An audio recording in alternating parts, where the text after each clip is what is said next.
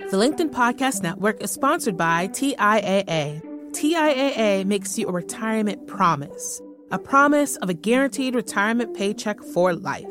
Learn more at TIAA.org/promisespayoff. Hello, my friend, and welcome to another episode of Negotiate Anything. Thanks for spending time with us today. It's listeners like you in 181 different countries that have made Negotiate Anything the most popular negotiation and conflict resolution podcast in the world. I'm your host, Kwame Christian.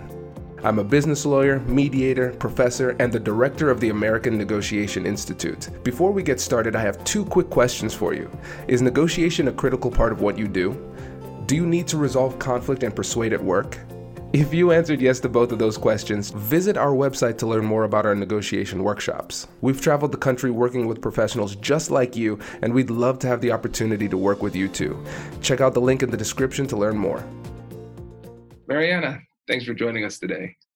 You're welcome. Great to be here, Kwame. Yeah, it's great to have you. So how would you get us started by telling us a little bit about yourself and what you do?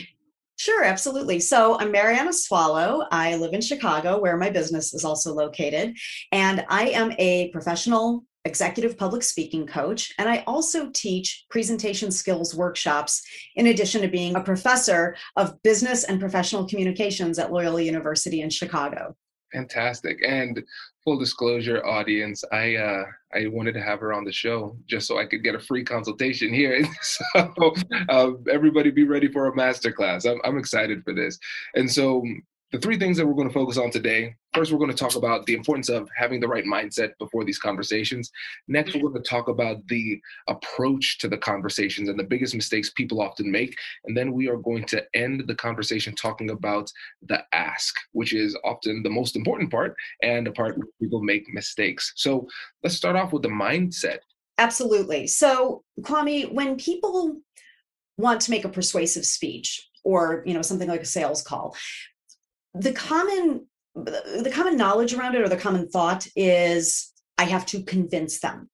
And when you set yourself up thinking that I need to convince something when you're going into a persuasive speaking situation, what you're really doing there is kind of setting up an adversarial, us versus them, me versus them.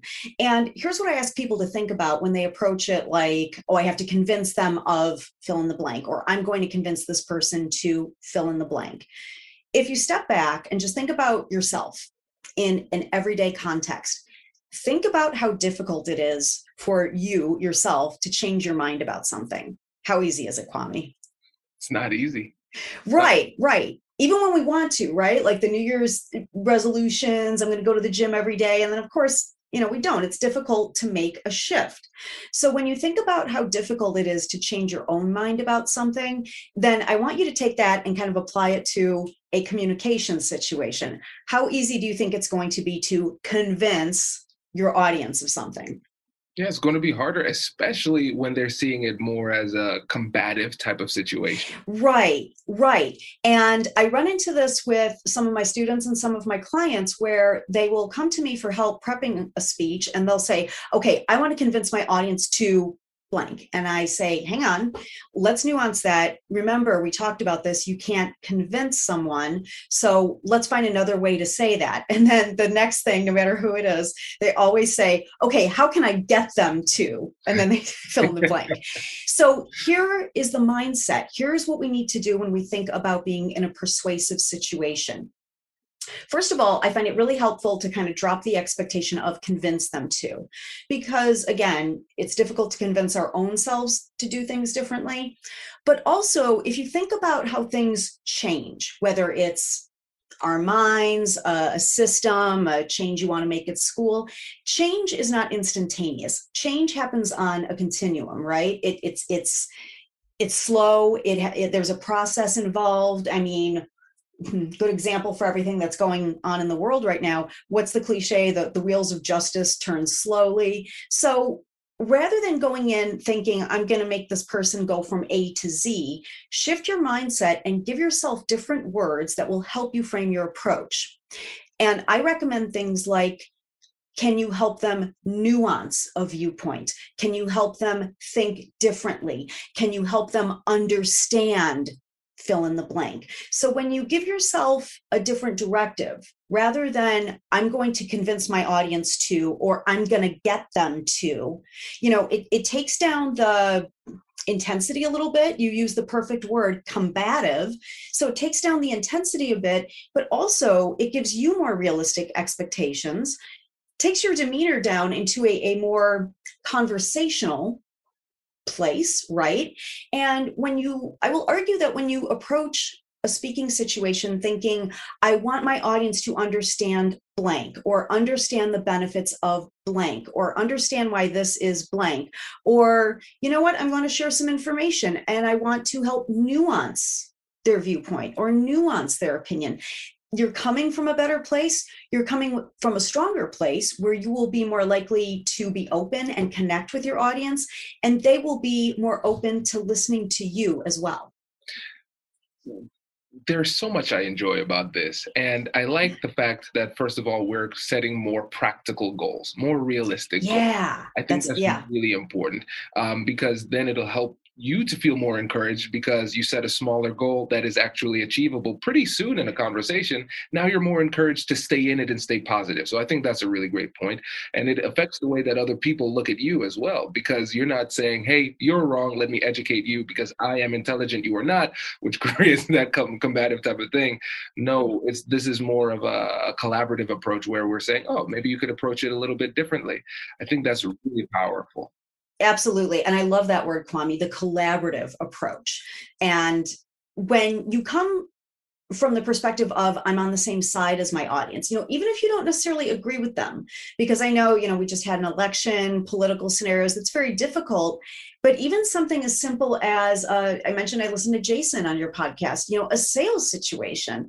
Of course, you want to convince them to buy, but you want to be on the same page with them and approach the talk as if, well, this is a shared experience. We're exchanging information here versus that combative, like you said, I love the way you put it, Kwame, you know, you're wrong, I'm right, and you're going to listen to me, and I'm going to convince you. And that just isn't going to fly most of the time. Exactly. One of the things that I liked, I think it was the book Crucial Conversations. Yes, I love that book. Oh, it's a fantastic book. And one of the things they talked about was deepening the collective pool of knowledge. And during the process of a conversation, what you can do is go in there with the intent to share and at the same time learn from the other person. And we're learning together. And even again, like if in a sales situation, you can still frame it collaboratively because I need to learn more about your business in order to see if this is a fit at all. And you need to learn about me, right? And so I really like this approach. And when we think about this, I think people are going to listen and they're going to say, yes, I agree. That makes sense, but it is easy in when it comes to understanding it, but sometimes difficult in application. And so when it comes to adopting this mindset, what are the biggest barriers that people face? So, well, like I said, that it is kind of the common, what I call the party line of what a persuasive speech is. You know, I have to convince them. So having that preconceived notion is one of the barriers, but another one, and if you don't mind, I'd like to talk about the second point I wanted to make, is that even if we shift the mindset, like, okay, I'm going to nuance or I'm going to share information, the next pitfall that happens is even when speakers take the time and prepare, they come out, if they haven't planned their approach, what happens is they will come out on one of two ends of another spectrum. And here's what I've seen. They will either, even though they've said, okay, fine, Marianna, I won't go, I'm going to convince them, I'll take a different mindset, they still come out too stubborn, is what I call it. Like, even though they say, okay, fine, Marianna, I'm not going to pretend I'm convincing anyone, or I'm going to approach it the way you said, they will still plan the speech or the presentation to be fact-based. This is right. This other thing is awful. I'm going to show you why it's awful. So they kind of keep that combative mindset, even though they might say, oh, yes, I'm approaching this like an exchange of information, or I want to nuance their opinion or inform them of the issues going on in our city or our district. They still then plan it with that kind of us versus them language. You know, what's happening in my district is bad. Your politician is wrong. Mine's right. Now, here's all the reasons you need to vote for him. So they keep that combative mindset.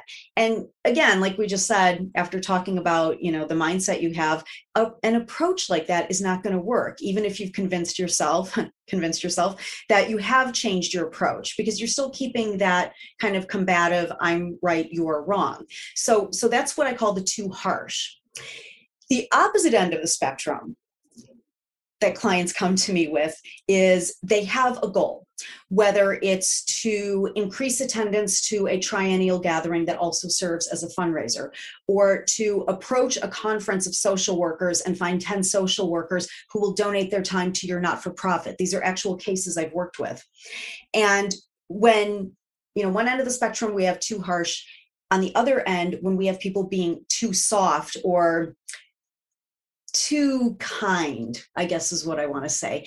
What I see in this too soft approach is that the speaker will plan to say all the benefits and all the good stuff and why they're not for profit or why their organization is so great. And then that's where they leave it. They think, if I work with this audience, you know, I'm at a conference of social workers, of course they'll want to donate time. Then the speaker goes to talk to the social workers, and he thinks that by saying how great his organization is, that 10 social workers will sign up at the end of the talk to volunteer, when he didn't even say anything about volunteering. I've also seen this with a not-for-profit I worked with that was trying to increase their attendance at the triennial gathering and build up support for the fundraiser. And they even kind of joked with me that their template was, we get in front of people, we say, hi, everyone, we think you're great. Our organization is great. Let me remind you, you're great. Bye. and it's the same expectation, like the person who spoke to the social workers, they're just saying how great everything is. And they hope that the audience will then magically fall in love with their organization and sign up or give money or whatever. So what do you think are the problems with each of those scenarios I presented? Well, with the first one, it's a turnoff from the beginning. You're preaching to the choir. The people who like it will like it more. The people who don't like it will be just averse to whatever it is that you're saying very, very quickly. Absolutely. Then on the other side, people are going to say, "Hey, that felt good, great," and that's it. Right. It's, oh, you have a nice organization and you guys do good work and you like me. Thanks. I'm going to go get my free coffee or punch or whatever they have at the conference. Yeah. So this is, again, with these two ends of the spectrum, what people are missing is the ask, but also stipulating, why are you there and what do you want? Mm-hmm. So when you're in a situation like that, let's use these examples. Speaking to a not-for-profit, increasing support for the triennial gathering, increasing support for fundraising, and asking for money to add to the funds. You need to be really clear on why are you there? And I know in that example, that sounds very obvious, but in my other example, the gentleman who, by the way, huge published author now, has had his own show on MSNBC. Yes, I was his coach. He actually wasn't clear on what he wanted, even though he prepared his speech knowing that he wanted to get some social workers to volunteer with his organization. Because he structured that speech around, look at how great my not-for-profit is, here's the work we've done, here's the results, he forgot that the real reason he was there was, yes, to raise visibility for his organization, but also he need to have the ask in there. And because he lost sight of we need volunteers, it actually weakened his speech. Now, I'm happy to say that before he got to this conference, I did get to coach him, and he did get that ask in there, and it made the speech so much stronger because it was clearer and it was more focused. Because, Kwame, what do you think is the issue if, let's say I came to talk to you about my business and I just give you this grocery list of why Mariannaswallow.com is such a great business? What would you think? Hi, I'm Katherine Konopke, and I'm the Chief Operating Officer here at the American Negotiation Institute. Did you know our company offers completely customizable negotiation workshops? The negotiation and conflict resolution skills that your team will learn from these workshops are beneficial across all professions, but they're especially useful in procurement, purchasing, sales, sourcing, and contract management. Our calendar is filling up quickly, and we even have some workshops scheduled for next year. If you think you might want one, I'd suggest reaching out soon so you don't miss out. Check out the link in the description to learn more. Also, be sure to check out our YouTube, LinkedIn, and Instagram accounts to see our daily negotiation content. Thanks for listening. The LinkedIn Podcast Network is sponsored by TIAA. In the last 100 years, we've seen financial markets swing, new currencies come and go, decades of savings lost in days, all showing that a retirement plan without a guarantee, quite simply, isn't enough. So more than a retirement plan, TIAA makes you a retirement promise. A promise of a guaranteed retirement paycheck for life. A promise that pays off. Learn more at TIAA.org/promisespayoff. The LinkedIn Podcast Network is sponsored by HubSpot. More to-dos, less time, and so many tools to keep track of. Doing business can be hard, but you don't need a miracle to hit your goals. You just need HubSpot. Their all-in-one customer platform can make growing your business infinitely easier. Imagine this: higher quality leads, fast closing deals, wildly happy customers, and more benchmark-breaking quarters. It's not a miracle. It's HubSpot. Visit HubSpot.com to get started today. I would think that sounds great, but I wouldn't know what to do next. Exactly. And audiences, you made the perfect point. Audiences need to know what to do next. And I noticed this not just with my clients, but in all the work I do. Something happens to us as we get older and we go through school and we get our jobs. We think that we're not supposed to be too obvious, that, you know, I'm speaking to a room full of adults. Of course, they're going to know I want them to volunteer. Of course, they're going to know they need to open their checkbooks, but they don't. Audiences really need you to tell them what they're supposed to do or what you want them to do or what options are available to them. And something people, aside from advertisers and marketers, forget: we need to hear something 3 times before we actually buy into it or buy. And also, adults have a very short attention span, even more so these days because of, guess what, the internet, Twitter, phones, yada, yada. So if you think you're being too obvious, don't worry about it. I'd rather someone takes that chance and I say to myself, I got that, versus, that was a nice speech. What am I here for? Or, okay, I guess I'm going to go get my coffee now. Absolutely. And the thing that comes to mind, Marianna, is that there's a reason why people don't do this. There's a reason. And a lot of times it's going to be something that is psychological or emotional that gets in the way. And especially if somebody is on the too kind or too soft type of spectrum, what they're doing is they want to keep it very positive, but they don't want to risk rejection. Because if they make that clear request, then they are setting themselves up for the potential of rejection. So they choose failure on their own terms by not making the request, instead of putting themselves in a position where they at least have a chance to succeed. And again, that's the reason why we named it the other podcast, Ask with Confidence, right? Our podcast is all about that, because if you don't have that, you're not going to get much. So let's transition to the ask. So again, we're talking about it. Now, what are the things that we need to keep in mind when it comes to making these requests? Great question. So here's my advice for the ask in a nutshell: short, simple, to the point. I do want to blow that out a bit because, again, we have a couple ends of the spectrum. What I like to say about the ask is, again, first of all, when you're preparing your speech or your sales call or whatever it is, you want to be clear, very clear with yourself on what it is you're asking.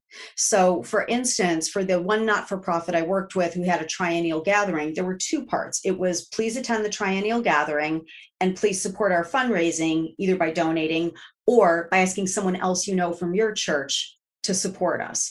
And so they had to be really clear on that because, again, they had spent years kind of bumbling around in this, well, maybe if we tell everyone how great we are, they'll open their checkbooks, and it wasn't happening. And I'm happy to say that after I did a workshop with them, so much better, and they hit their numbers that they wanted to.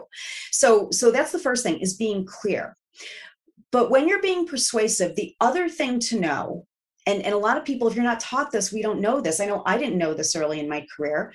What you want to do is limit the alternatives you give people. So when you're creating an ask, and I think the one example I just gave is a great example because it was, can you attend the gathering? No. Okay, well then can you give $20 to our fundraiser? Whatever it is. Give your audience an alternative or 2, but limit them. Because Kwame, let's say I'm trying to sell you my services and you and I have this great call. You like me, I like you, you like what I'm doing. But then I say something like, well, you can have a 6-week coaching or you can have a 3-week coaching. If 6 isn't enough, you can have 9, or we can get 5 of your colleagues together and we can do a workshop. If a workshop isn't good, get 3 colleagues. We'll do a small group coaching, which has different pricing. Or if you want 1 presentation work done, you and I can meet for 90 minutes. What do you do with that? You get confused and leave. Right. And I think people often forget or underestimate how easy it is for your listeners to get overwhelmed. That's why the one not-for-profit, I think they had a great ask once they formulated it. It was, can you attend the gathering and or can you donate $20 or whatever it was? And those were the choices. So for example, if you look at political campaigns or any kind of political measure, even when there's like a measure coming up on a ballot locally, whenever the people who are working on that, whether it's the politicians or their staff, the way they message is pretty clear. If they call someone and say, can we have your vote? Oh, I already voted. Okay, great. Can you then donate or make calls? And then that's it. They don't ask you to do 25 things for the candidate. There's 1 or 2. It might be something as simple as, well, will you please join our email mailing list? They always limit it, because if you dump a bunch of stuff on your listener, no matter how much they like you, you're going to overwhelm them. So keeping the ask clear and simple, giving alternatives, but limiting them. I think 2, I think even 3 might be pushing it. 2 is my favorite number with that. 5, way too many. Exactly. It reminds me of the studies on the paradox of choice, where they talked about the study was with jellies, right? And so they said, okay, here are the jellies. You have 1 choice. And then it showed a certain success rate when it came to the amount of sales that they got. And then said, here are 7 choices. And people were like, oh, wow, 7 choices, fantastic. And then at the end of the day, there were significantly fewer sales.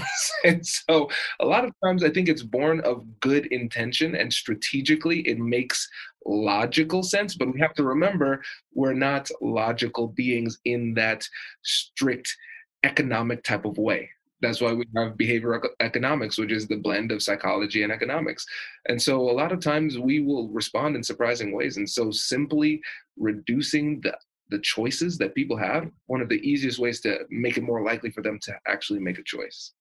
Absolutely. It's the way you phrase that, and it's right. I like being able to limit the choices. It reminds me, you have kids, Kwame, so you know how this goes. You don't ask your kid, what do you want to do today? It's, do you want to go to the park or do you want to fly a kite?